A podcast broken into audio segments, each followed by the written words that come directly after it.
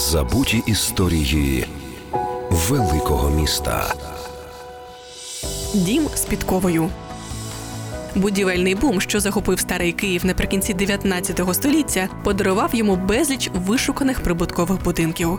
Одним з найяскравіших забудовників того часу та відомим мешканцем вулиці Миколаївської, сучасної Городецького, був підрядчик Гінзбург. Саме йому ми завдячуємо появою і наступного будинку номер 15. Лише після першого погляду на будинок та на різнобарв'я архітектурних деталей, що прикрашають фасад, виникає аналогія з вишуканим будинком номер 9 вище по вулиці або з київським Парижем, як його колись називали. Насправді ж будівля не мала ніякого мистецького призначення, а була запланована саме як житлова у 1886 році. Будинок з підковою, як його називають кияни, зведений як прибутковий у стилі модерн за проектом архітекторів Братмана і Шлейфера. Неформальна назва будинку завдячує підковоподібній декоративній арці головного входу, що симетрично акцентує центральну частину. В оздобленні фасаду використано барельєфи та ліпний лінійний орнамент.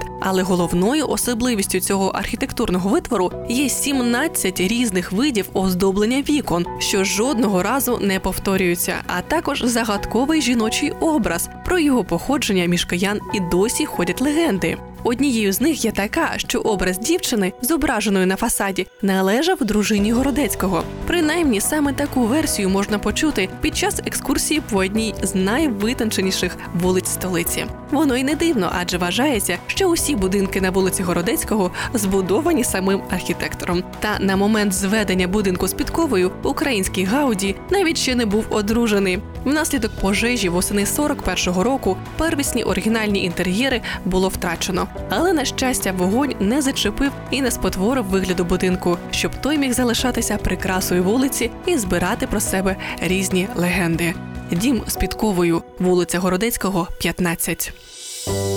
Забуті історії великого міста з Оленою Моренцовою. Повна версія щонеділі о 13-й на радіо Вісті.